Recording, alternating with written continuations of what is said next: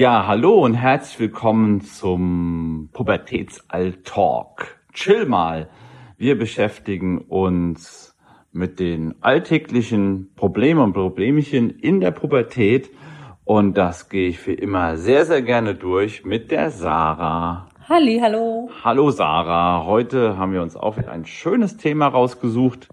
Ähm, Du bist natürlich davon äh, sehr betroffen, in Anführungszeichen, weil du ja sogar fünf Kinder hast. Also du bist ja, bist ja sehr viel Eltern, so. also von fünf Kindern. Und da schauen wir heute mal so ein bisschen rein. Wie sollen Eltern denn sein? Grundsätzlich natürlich klar, ist jedes Kind verschieden, ähm, hat seine individuellen Eigenarten aber gibt es grundsätzlich sowas, was man fast, sage ich mal, zu jedem Kind, äh, auf jede Kind beziehen kann? Wie können Eltern denn sein? Wie sollten sie sein?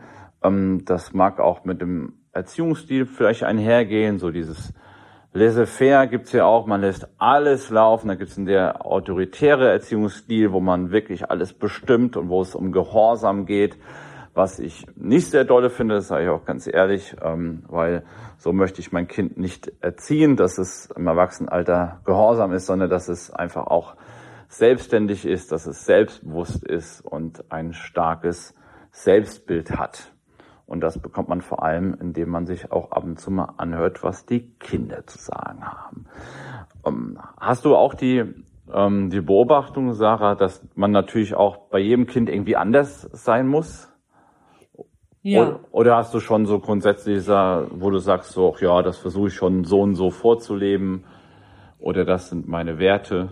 Also grundsätzlich bin ich der Meinung, sollte man empathisch sein. Mhm. Also auf jeden Fall sollte man sich, äh, sollte man einfühlsam sein und sich ins Kind reinversetzen können und dann dadurch individuell auf jedes Kind eingehen, weil jedes Kind ist anders, hast du ja schon gesagt. Und deswegen braucht das eine mehr davon und das andere mehr davon. Und in der Theorie sollten Eltern, Eltern meines Erachtens nach konsequent sein. Aber wie schon gesagt, in der Theorie. Da muss ich selbst lachen. Da muss ich sehr Nach lachen, weil. Kindern. Genau. In der Praxis. Mit deinem Hund klappt das wahrscheinlich. Mit meinem Hund klappt das. Da, bin, ich, äh, da bin ich konsequenter wie äh, mit den Kindern. So ist es, so ist es. Als ich mir den angeschafft habe, habe ich gemeint, mit dem versuche ich das jetzt durchzusetzen, was mir bei den Kindern leider misslungen ist. ja. Ja, ähm, auch eine schöne Erkenntnis. Dann holen wir uns halt einen Hund. Ja, genau. Wenn es bei den Kindern schon nicht klappt. Ähm, ja, jetzt habe ich den Faden verloren. Ja, genau. Gehen wir, erstmal, gehen wir erstmal zum Empathischen. Das fällt ja auch manchmal so ein Hauch schwer, weil die halt, unsere Teenager auch in einer anderen Welt leben. Ne? Die haben ja auch eigene Probleme, ihre Probleme, wo wir ja auch öfters denken, boah, das kann jetzt nicht wahr sein, dass das jetzt ernsthaft dein, dein Problem ist, so, ne? Und dann fällt es auch so ein bisschen schwer, da sie, sie ernst zu nehmen zu bestimmten Themen, weil man denkt, so, das kann doch jetzt nicht ernstes sein. Aber es ist ernst für die, das können Liebesprobleme sein, okay, die sind auch wirklich ernsterer Natur, aber auch manchmal so Kleinigkeiten, dass sie irgendwas bestellen oder irgend sowas. Und ähm, da wirklich dann aufgeschlossen dafür zu sein, empathisch zu sein, wo man, dass man auch denkt, so, das wird mich im Leben niemals aufregen. Ja. Aber dich regt es jetzt gerade auf. Und weil wenn man es ja belächelt, dann ist glaube ich auch klar, dann kommen sie nicht mehr. Dann denken sie, ja super, wenn Mama und Papa mich eh auslachen mit meinen Problemen, dann brauche ich auch nicht mehr zu kommen. Also von daher empathisch passt da mit Sicherheit. Heißt ernst nehmen, zuhören und sich auch für ihre Belange interessieren. Genau das. Also das finde ich ganz wichtig.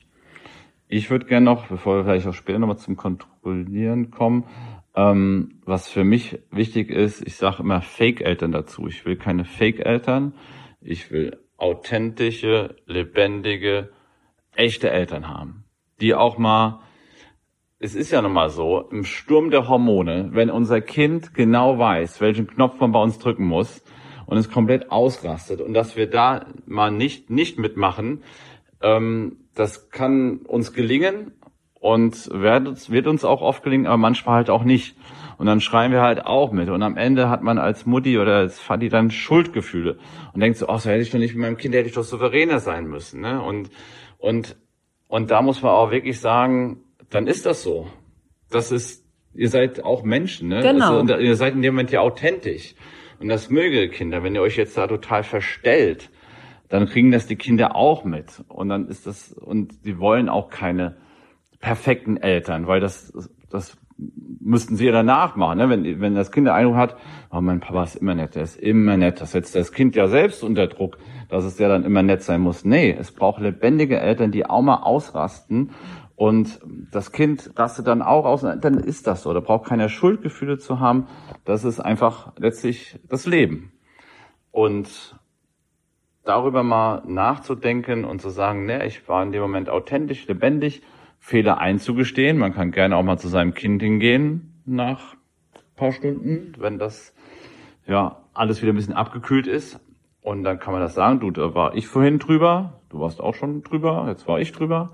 Und dann gesteht man seine Fehler ein. So lernt das Kind es ja dann auch. Also, genau. Ja.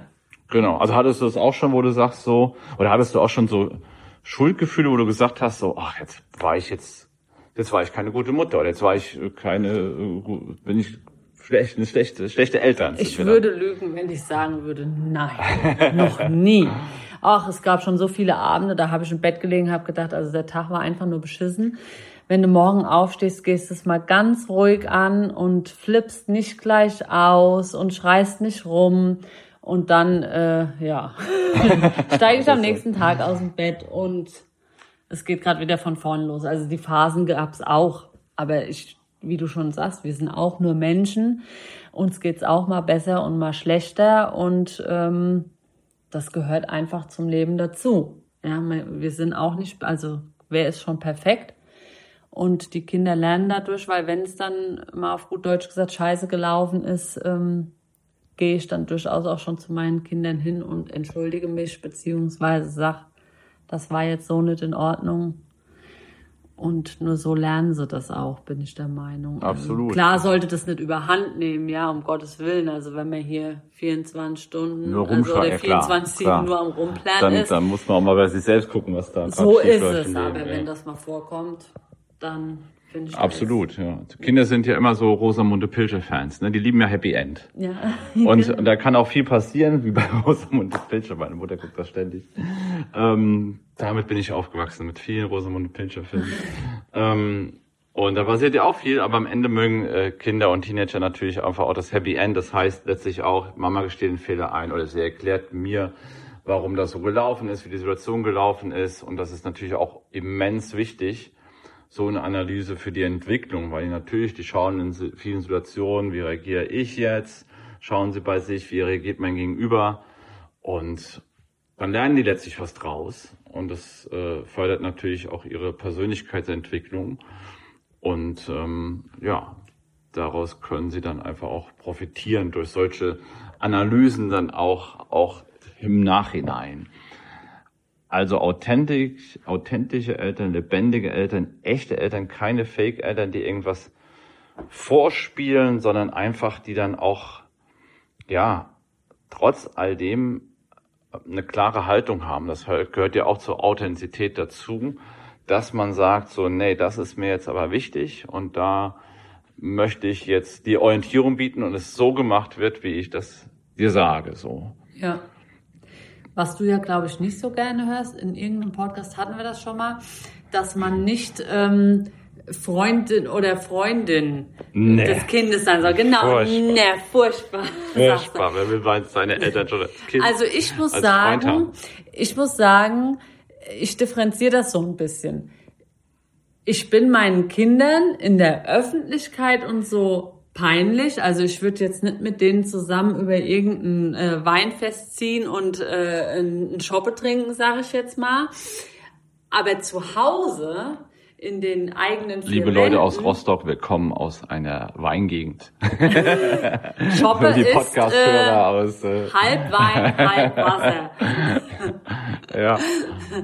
ähm, genau, nein, aber also äh, in der Öffentlichkeit peinlich, aber zu Hause doch so eine Art Freundin zu sein, weil sie mit allem zu mir kommen können und ich immer ein offenes Ohr habe und mit Rat und Tat zur Seite stehe. Und dass meinen Kindern dann auch, also denen da zu Hause eben nichts peinlich ist. Verstehst du, wie ich meine? Ja, ja, absolut, also, ähm, absolut. Aber ich finde das, ähm, da muss man gar nicht so freuen. Ich finde, das ähm, ist natürlich so ein Idealzustand, weil das natürlich total super schön ist. Also es geht ja, geht ja aber trotzdem beides. Also es geht ja trotzdem so, dass man nicht mit dem Kind, du gehst ja trotzdem mit deinem Großen jetzt nicht äh, abends weg oder, genau. oder zum Kumpel Netflix gucken, so das machst, was man, also so eine Clique-Konstellation. Ähm, die fördert man nicht, das ist ja nicht auf einmal Nein. Mutti da. Ich habe meine Mutter heute übrigens mitgebracht, die wollte auch die dritte Staffel gucken.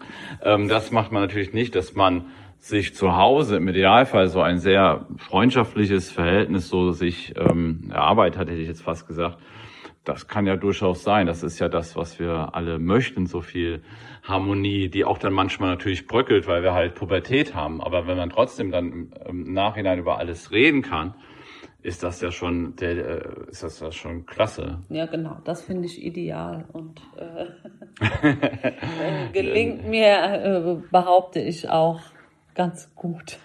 Ich glaube, das liegt daran, ähm, weil wir halt, glaube ich, für sie halt den sicheren Hafen darstellen, obwohl sie, um jetzt mal mit Hafen zu sprechen, uns sie auch ab und zu auf die Palme bringen, also nicht nur der Hafen, sondern auf der Palme sind wir dann auch. Ähm, sicher der Fels in der Brandung, ähm, die natürlich aus einer stabilen, liebevollen Bindung halt heraus resultiert. Und äh, das ist ja natürlich das Aller, Allerwichtigste. Also da indem wir eine gute Bindung haben, die natürlich von klein auf natürlich auch dann äh, gefördert wird. Das ist ja essentiell. Das ist ja die Basis von allem. Das ist auch die Basis natürlich, wo halt dann Diskussionen dann entstehen können. Wenn man danach wieder darüber reden kann, ähm, dann ist das ja einfach dann, dann super. Oder wie ist das bei dir, wenn man sich das vorstellt zu Hause? Da gibt's mal Knatsch und was passiert dann? Dann geht man im Nachhinein wieder hin oder wie hast du das dann immer gemacht oder wie haben da die, die, die Kinder auch immer reagiert? Gut, das ist altersabhängig, gell? Also ähm, da geht man sich erstmal aus dem Weg und dann äh, nach einer gewissen Zeit kommt entweder das Kind auf mich zu und sagt, sorry, da habe ich gerade überreagiert oder es tut mir leid oder ich gehe auf das Kind zu und man redet dann vielleicht auch einfach nochmal über die Situation. Es gibt ja auch Situationen, da hat das Kind einfach die Haltung und man als Eltern die Haltung. Da gibt's am Ende kein Übereinkommen in dem Sinn. Das Klar, darf auch, auch und das ist auch okay so, ja. Also ich meine. Ähm, das finden viele Eltern nicht okay. Also ich glaube ich genau richtig, dass man diese Einstellung hat. Nee, aber ich glaube, viele, manche Eltern haben sein. dann, manche Eltern denken dann so, doch, der muss schon meiner Meinung sein oder ich habe doch das ähm, als Kind vielleicht nie gehabt, deshalb möchte ich es jetzt meinem Kind ermöglichen und weh, dem gefällt das nicht. Ähm, da muss man auch sehr stark mal bei sich gucken, was da einfach mal gerne selbst ja. als Wunsch früher gehabt hätte und jetzt seinem, äh, seinem Kind mitgeben möchte. Aber das ist natürlich genau eine, eine, sehr gute Erkenntnis zu sagen, so dass es auch klar ist er mit mir verwandt, aber es ist trotzdem ein, ein anderer Mensch mit anderen Ideen und auch andere Erwartungen anzunehmen. Ja, und von daher, ähm, ja, redet man dann im Nachgang nochmal drüber und äh, dann ist wieder gut. Also. Und ja. bei den Kleinen ist das ja eher noch ein bisschen. da muss die Haltung noch klarer sein. Genau. Ne? Also da ist dann die Orientierung. Ähm, wie schafft man das dann, so eine Balance zu finden? Also hat man ja schon irgendwie, man will ja schon eher so eher gerne nicht der Diktator sein, sondern eher so der Jürgen Klopp-Typ, der einfach, ähm, glaube ich, auch sehr gut mit seinen Spielern in Anführungszeichen befreundet sein kann. Für Aber die, die nicht Fußball interessiert sind, Jürgen Klopp ist der Trainer von Liverpool, war mal Trainer von Mainz 05 und BVB. Genau, genau, genau.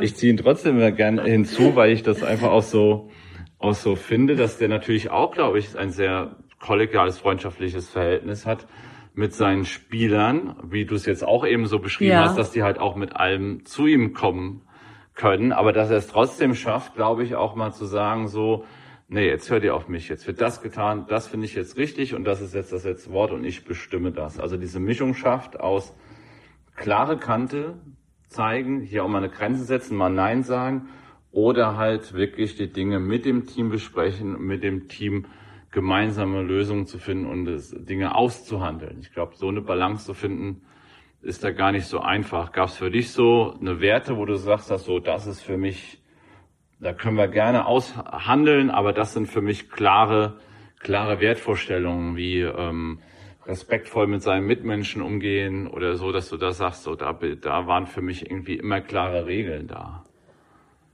Puh. So ad hoc fällt, also jetzt von wegen Werte, klar, die Werte, ähm, zum Beispiel jetzt als Kleinigkeit, ich finde es wichtig, wir wohnen auf dem Dorf, dass man, wenn man, äh, wenn jemand entgegenkommt oder so, dass man nicht auf den Boden guckt, sondern dass man sich grüßt. Ich das ist so eine Kleinigkeit. Ich finde es das wichtig, dass man sich grüßt. Und das äh, habe ich meinen Kindern erklärt und seitdem grüßen die. Ja, also da, ja, da, da kam jetzt keine Diskussion, äh, nee, ich will da aber nicht Hallo sagen oder so, sondern die machen es dann halt jetzt ein, äh, halt, ja. Oder bei uns gibt es ganz klare Aufgabenverteilungen. Der eine ist dafür zuständig, der nächste ist fürs, äh, für was anderes zuständig. Und wenn es dann mal wieder so weit ist, dass der Große den Müll rausbringen muss, natürlich äh, kommt dann, oh nee, kannst du das heute mal machen oder so? Nö, das ist deine Aufgabe und äh, dann macht er das am Ende. Da, also der versucht ja. dann zwar drüber mit klar, mir zu diskutieren, ja, ja, ja, aber äh, nee, das ist sein Job und den macht er. Und wenn das nachts um zwölf ist, dass er die Mülltonne rausbringt, damit die am nächsten Morgen geleert wird. Das ist das ist ja auch wichtig, so klare ähm, Vorgaben oder so klare, ich sage immer Orientierung, denen den, den Kindern oder Teenagern einfach mitzugeben. Klar kann man mal, äh, wenn es eilig hat, kann man, es geht ja nicht darum, dass man mal für ihn den Müll rausbringt, nee, aber um es, gibt ja, es geht ja mal um, um eine grundsätzliche ähm, Erwartung an ihn zu sagen, ähm, das und das und das, das haben wir besprochen, dass du dafür zuständig bist. Genau. Und dann bist du auch zu 90, 95 Prozent dafür zuständig. So. Genau, so genau. Darum geht's. Und das andere ist natürlich so auch klar, das merke ich bei meinem Fünftklässler, ist natürlich auch so klar, dass so die, die erste Stunde der Erziehung, äh, bitte danke, hallo, tschüss. Das sind so, äh, ist gar nicht so einfach für ihn, das immer zu handhaben, aber das, äh, das möchte man schon, weil das natürlich auch den respektvoll finde, da, wie du sagst, wenn jemand einem entgegenkommt, die freuen sich auch immer. Also es freut sich immer, wenn dir jemand Hallo sagt, man ja, grinst genau. den an. Und wenn das ein junger Mann sagt, sage ich auch immer zu ihm, dann, dann freut sich die ältere Dame einfach. Ja. Die findet das eher positiv als, als negativ. Und das fängt dann natürlich klar mit solchen Regeln an. In der Pubertät ist dann natürlich auch vieles dann nicht mehr ganz so im Stein gemeißelt, weil die natürlich uns klar zeigen, wenn wir dann einfach auf dem falschen Dampfer sind oder wenn wir da zu viel kontrollieren, jetzt kommen wir nochmal zu dem Kontrollieren, weil die natürlich ihre Idee der Pubertät ist natürlich, sich abzunabeln. Und wenn wir dann zu viel kontrollieren und zu nah dran sind, dann geben, geben sie da deutlich Bescheid, glaube ich, dann zu bestimmten Themen. Könnte ich mir vorstellen. Ähm, also bei meinem Sohn war es jetzt in der Tat ein paar Mal so. Der ist jetzt gerade 16 geworden. War, als die Abschlussfeier hatten vom von der zehnten Klasse und da ist er des Öfteren mal mit irgendwelchen Kumpels nachts noch da rumgezogen. Da habe ich ihn dann schon drum gebeten, schick mir doch bitte mal über WhatsApp deinen Standort, dass ich dich so und so lang äh, orten könnte. Ungefähr weiß wohl. Ja, genau. Ja. Das war aber für ihn dann auch kein Problem. Das hat er dann anstandslos gemacht und ähm, ich habe nicht geguckt, aber wenn was gewesen wäre genau, und er genau. nachts um zwölf, eins nicht zu Hause gewesen wäre, wie er hätte gesollt, ja, dann hätte ich gucken können, wo er ist. Also ich habe hab ihn dann nicht kontrolliert und das war für ihn auch okay. Also äh, ich glaube, das ist auch so und deshalb kann man das immer nie so zu einem Erziehungsstil, finde ich, so richtig zuordnen. Das ist einfach dann, man als Eltern, als Mutter oder Vater ist man ja auch verschieden und es gibt mit Sicherheit Eltern, die äh, ein bisschen ängstlicher sind, auch zu bestimmten Themen vielleicht ängstlicher sind, weil sie vielleicht mal aus ihrer Kindheit da eine negative Erfahrung gemacht haben, dann eher mal Bescheid sagen, du, ich bin da ein bisschen aus diesem, diesem Grund, bin ich da ein bisschen besorgter, äh, vielleicht wie deine Kumpels, die müssen es vielleicht nicht so oft machen oder anders machen, aber ich wäre dir dankbar, wenn du mir das äh, sagst, wohin und, und wieso, wohin und wie lange und mit wem. Das kann man natürlich dann natürlich mit dem Alter anpassen. Klar, das macht man natürlich vor allem dann auch bei den etwas jüngeren Teenagern etwas mehr. Aber das finde ich auch und deshalb finde ich das auch so eine klare Kommunikation, dass man sagt, da bin ich besorgt das möchte ich, dass du das machst. Und ähm, dann versteht er das, glaube ich, äh, auch eher. Also ich, ich muss sagen, ähm, zum einen, also gebe ich dir vollkommen recht, bei uns gilt es aber auch umgekehrt. Also nicht nur ich kann gucken, wo meine Kinder äh, sich befinden, sondern meine Kinder können auch gucken, wo ich mich befinde. Ah ja. Also genau. Meine Tochter ist ja so ein bisschen, die weiß gerne, wann ich mich wo befinde, wann ich ungefähr von der Arbeit komme oder sie weiß, dass ich jetzt hier in Mainz bin und mit ihr den Podcast aufnehme. Und dann fragt die sich irgendwann nach, wann kommt denn jetzt die Mama oder so? Und dann hat die die Möglichkeit, da zu gucken und dann sieht sie, ach, die ist immer noch in Mainz cool. oder die ja. ist auf der Autobahn und ist, kommt jetzt bald nach Hause. Und ähm, genau, weil die das einfach gerne weiß und dann habe ich da kein Problem mit. Wenn, wenn ich mir das Recht rausnehme, zu gucken, wo die sind, dürfen die gerne auch gucken, wo ich bin. Ja, Finde ich vollkommen. Das hätte ich früher auch gern gehabt. Immer wenn ich so heimlich Partys gemacht hätte und die Eltern kommen aus einem Wochenendurlaub zurück. Ach, sie kommen gleich, Mist, sie sind von Autobahnausfahrten. Nein, sie müssen. Genau. Wir müssen schnell aufräumen. Wenn sie noch zehn Kilometer entfernt sind, geht die Warnanlage los. Hui, hui. Es ist ja auch so im Gespräch, also das kann man natürlich auch, indem man schon mal authentisch, lebendig sagt, was man so für bestimmten Sachen hält. Und dann sagt der Teenager, was er davon hält. Das finde ich eigentlich auch immer mit am wichtigsten, dass man dann auch oft den Teenager anhört. Und wenn man dann ja auch gemeinsame Entscheidungen dann trifft, Ton liegt auf gemeinsam, dann hört der Teenager natürlich dann auch eher darauf, weil er ja diese Entscheidung quasi mit getroffen hat, mit ausgehandelt hat, als wenn wir jetzt so sagen, von wegen hier dieser autoritäre Stil, wo wir halt sagen, ähm, ne, ich möchte, dass das so und so gemacht wird und so und so wird's gemacht, ähm, dann wird das auch nicht viel Akzeptanz, wird man da nicht so sehr bekommen. Und der wird dann, entweder wird er sich irgendwann fügen und gehorsam werden und äh, duckmäuserig bleiben oder er wird kräftig dagegen rebellieren. Aber ich glaube, indem man Sachen zusammen ausgehandelt hat, bestehen große Chancen, dass es erstmal ein, zwei Tage gut geht. ähm, das darf man auch nicht vergessen. Man ist vielleicht stolz auf so ein Aushandeln und sagt so, boah, das war ein super Gespräch. Wir haben das so jetzt ausgemacht und so und so bleibt er, kommt er nach Hause, wenn er weggehen will. Und Tage später wird's wieder auf den Prüfstand gesetzt. Also das, das ist halt Pubertät. Kenn ich auch. Ja. So, so ist das auch. Dann, dann fällt einem auf einmal ein, Scheiße, war doch nicht so gut, was ich da ausgehandelt habe. Ich muss nochmal in die Nachverhandlung. genau, also genau. vom Teenager meistens. Ja, ja. ja, genau. Deshalb sage ich auch gern immer, in der Tat nochmal, vielleicht, muss natürlich auch immer so ein bisschen die Zeit erlauben, aber dann trotzdem noch ein zweites Mal mit der Alpha drüber sprechen.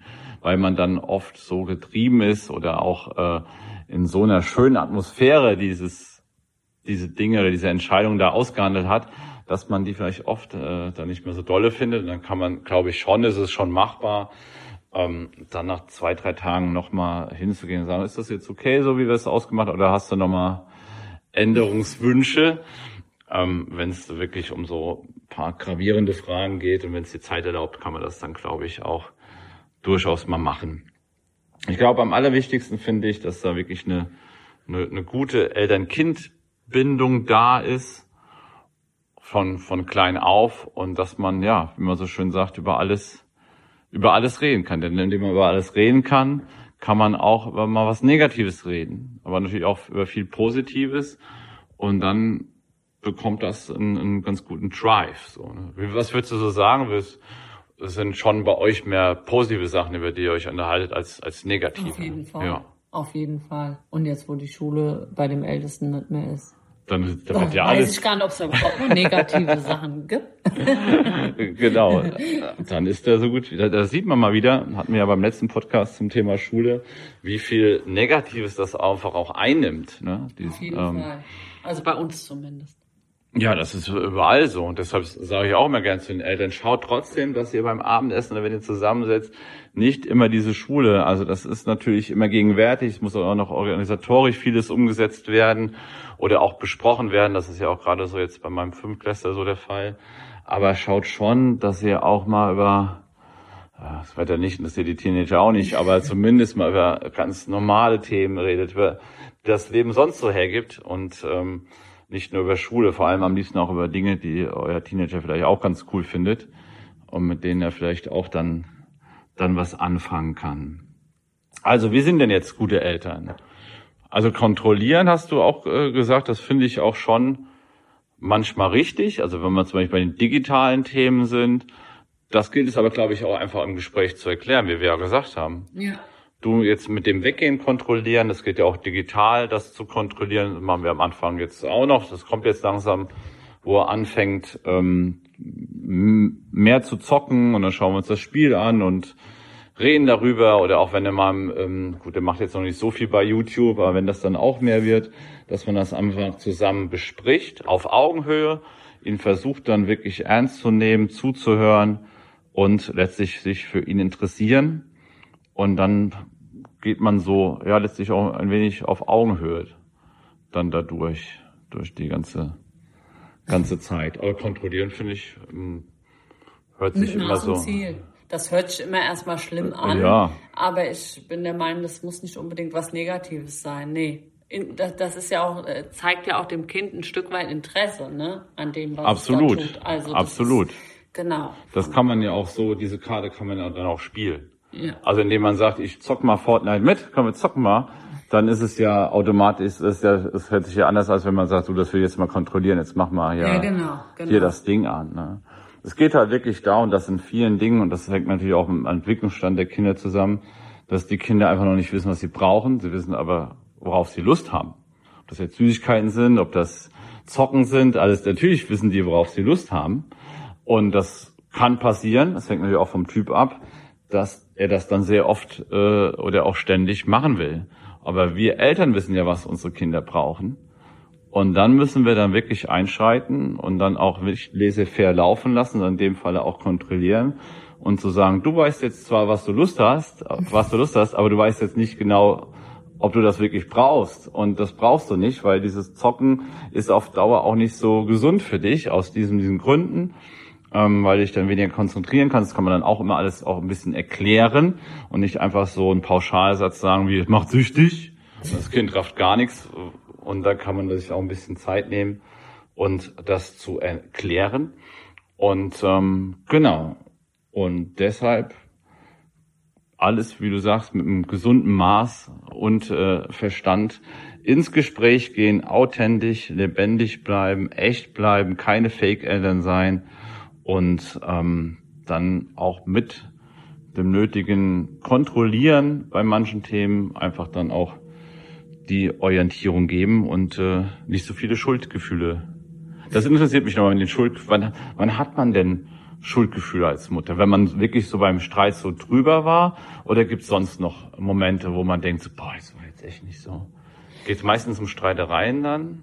Meistens ja, aber ähm, ich habe auch schon mal irgendwie einen dummen Witz gemacht auf Kosten meiner Tochter oder sowas. Das tat mir dann im Nachhinein total leid. Also ähm, genau, da wollte ich einfach witzig sein und sie fand es gar nicht witzig. Und da hatte ich im Nachhinein auch Schuldgefühle. Und, ähm, Weil die auch einen anderen Humor haben. Also mit ähm, Zynisch und Sarkasmus und so, das, damit können, das verstehen Kinder nicht. Also verstehen nicht, wenn ich zynisch bin zu meinem Sohn. Das, und alle lachen, ja. aber er rafft es gar nicht, sondern sogar Gegenteil. Er merkt, so jetzt werde ich gerade verarscht. Das geht sogar dann richtig sogar auch nach nach hinten los, ja. weil die einfach einen, einen an, anderen Humor haben. Also das funktioniert. Ähm, Zynismus funktioniert im Fernsehen nicht, habe ich mal gelernt und äh, und ähm, bei Kindern dann dann auch nicht so gut. Aber das war so eine Situation, wo das war so eine Situation, da hatte ich dann auch äh, Schuldgefühle in Anführungszeichen, wo es mir einfach leid tat, äh, da auf ihre Kosten. Ja, aber ansonsten in erster Linie Streitereien oder ähm, Zwischendurch auch, hatte genau. ich auch mal eine, äh, eine, Situation, mein Sohn, der Älteste, der dann jetzt nach der zehnten Klasse von der Schule gegangen ist, Realschule, der wollte eigentlich äh, das fünfte, also der wollte damals eigentlich aufs Gymnasium mit seinem besten Freund. Und das hat uns bis in die zehnte Klasse begleitet dass er uns das vorgehalten hat, dass er nicht aufs Gymnasium durfte. Er sagt, er hätte einen anderen Werdegang hingelegt, wenn er mit seinem Freund auf dem Gymnasium gewesen ist. Und da ist es so, naja, ob das Schuldgefühl das richtige Wort ist, aber da habe ich mich und meine Entscheidung von damals schon öfters mal in Frage gestellt, ob das wirklich die richtige Entscheidung war. Also zum einen haben wir ihn mit fünf Jahren damals eingeschult. Äh, ja, das sind Entscheidungen, die triffst du einmal und die ja. kannst du dann mehr rückgängig machen. Und da ja, fra gibst du dir vielleicht manchmal doch die Schuld, oh, hättest du noch ein Jahr länger im Kindergarten gelassen, dann wäre der reifer gewesen. Also der hat total die Probleme gehabt, als er damals in die Schule kam. Mm, der hat wochenlang ja. geweint und also es war äh, ein Drama, ja, aber ja, die Entscheidung war gefallen war und gefallen, dann ja. äh, genau, also da macht mir da war eine Situation, wo ich mir dann Schuldgefühle gemacht, also hatte und damals, als er in die fünfte Klasse kam, hatten wir dasselbe Drama, weil er der Einzige war, der in die fünfte Klasse kam. Da hat er auch geweint und so. Und auch da war dann wieder die Frage, oh scheiße, habe ich da die richtige mhm. Entscheidung getroffen?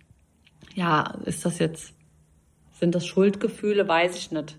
Aber, aber ist interessant, ja, wahrscheinlich ja, man, schon, ja, weil man genau. ja nicht weiß, weil man den anderen Weg ja nicht kennt. Genau, und da ähm, ist dann schon die Frage, war das die richtige Entscheidung, die ich getroffen habe? Das wirst du nie, ja. wird, wird nee. man nie erfahren weil ähm, ja, es gab Situationen, da, da muss ich ihm sogar recht geben, also muss ich ihm sogar recht geben. Ich glaube tatsächlich, er hätte das Potenzial gehabt, es auf dem Gymnasium zu schaffen. Ob er es jetzt geschafft hätte oder nicht, weiß man nicht. Aber je nachdem, wie ich dann gerade drauf war, hat er mich damit schon gekriegt, sage ich mal. Das erwähnt er auch, oder hat er das in, hat der Vergangenheit das hat er noch bis erwähnt? In die zehnte Klasse hat Ach, er das erwähnt. Ja. Das hat er bis zum Schluss erwähnt dass der Werdegang ein anderer gewesen wäre, wenn er mit seinen besten Freunden einer Klasse gewesen wäre, er einen Lernpartner gehabt hätte, ein Zugpferd mehr oder weniger. Also ich merke ja. das auch jetzt, der ist nämlich nur unwesentlich älter wie er und der hat jetzt einen Führerschein gemacht für die 125er und Motorrad. Genau, Motorrad. Und er hat ihn jetzt und mein Sohn noch nicht. Du glaubst ah, okay. gar nicht, wie schnell mein Sohn jetzt auch den Führerschein haben wird. Also da kann ich äh, die Hand für ins Feuer legen, dass das jetzt bei meinem Sohn auch nicht mehr lange dauern wird. Ja, also, vielleicht gibt's so einen Mentor, ne? Ja, Sogar. genau, der braucht immer so ein bisschen jemanden, der ihn mitzieht. Und von daher, aber du, er geht jetzt seinen Weg und, Erstens ähm, kann man es ihm genauso sagen, wie du es mir gesagt hast. Und wenn das nochmal, hast du wahrscheinlich getan, so ja, vielleicht war's, kann sein das ist da ein Fehler, weiß ich nicht, kann, kann man nicht beurteilen. Letztlich ist er trotzdem oder bleibt er äh, seines Glückes Schmied weiterhin. Und ähm, wenn er, glaube ich, diese Dringlichkeit sieht, irgendwann nochmal Gymnasium machen zu wollen, irgendwann nochmal zu studieren oder weiß der Geier, was für eine Schule zu besuchen, dann wird er das, glaube ich, auch so, äh, so schaffen. Ohne Und dann wird er auch nochmal äh, einen anderen Weg einschlagen, wenn es tief bei ihm drin verankert ist. Und dann ist das, glaube ich, so. Ist ja cool, dass er so einen Buddy hat und so einen Mentor. Es gibt so Leute. Ja. Ne? Also ich glaube, äh, Dirk Nowitzki, der Basketballer, hätte nix, die Karriere nicht so ohne seinen Mentor geschafft, seinen speziellen Trainer, den er immer dabei hatte, den Holger Schwendner. Also es gibt so Leute, die das absolut brauchen.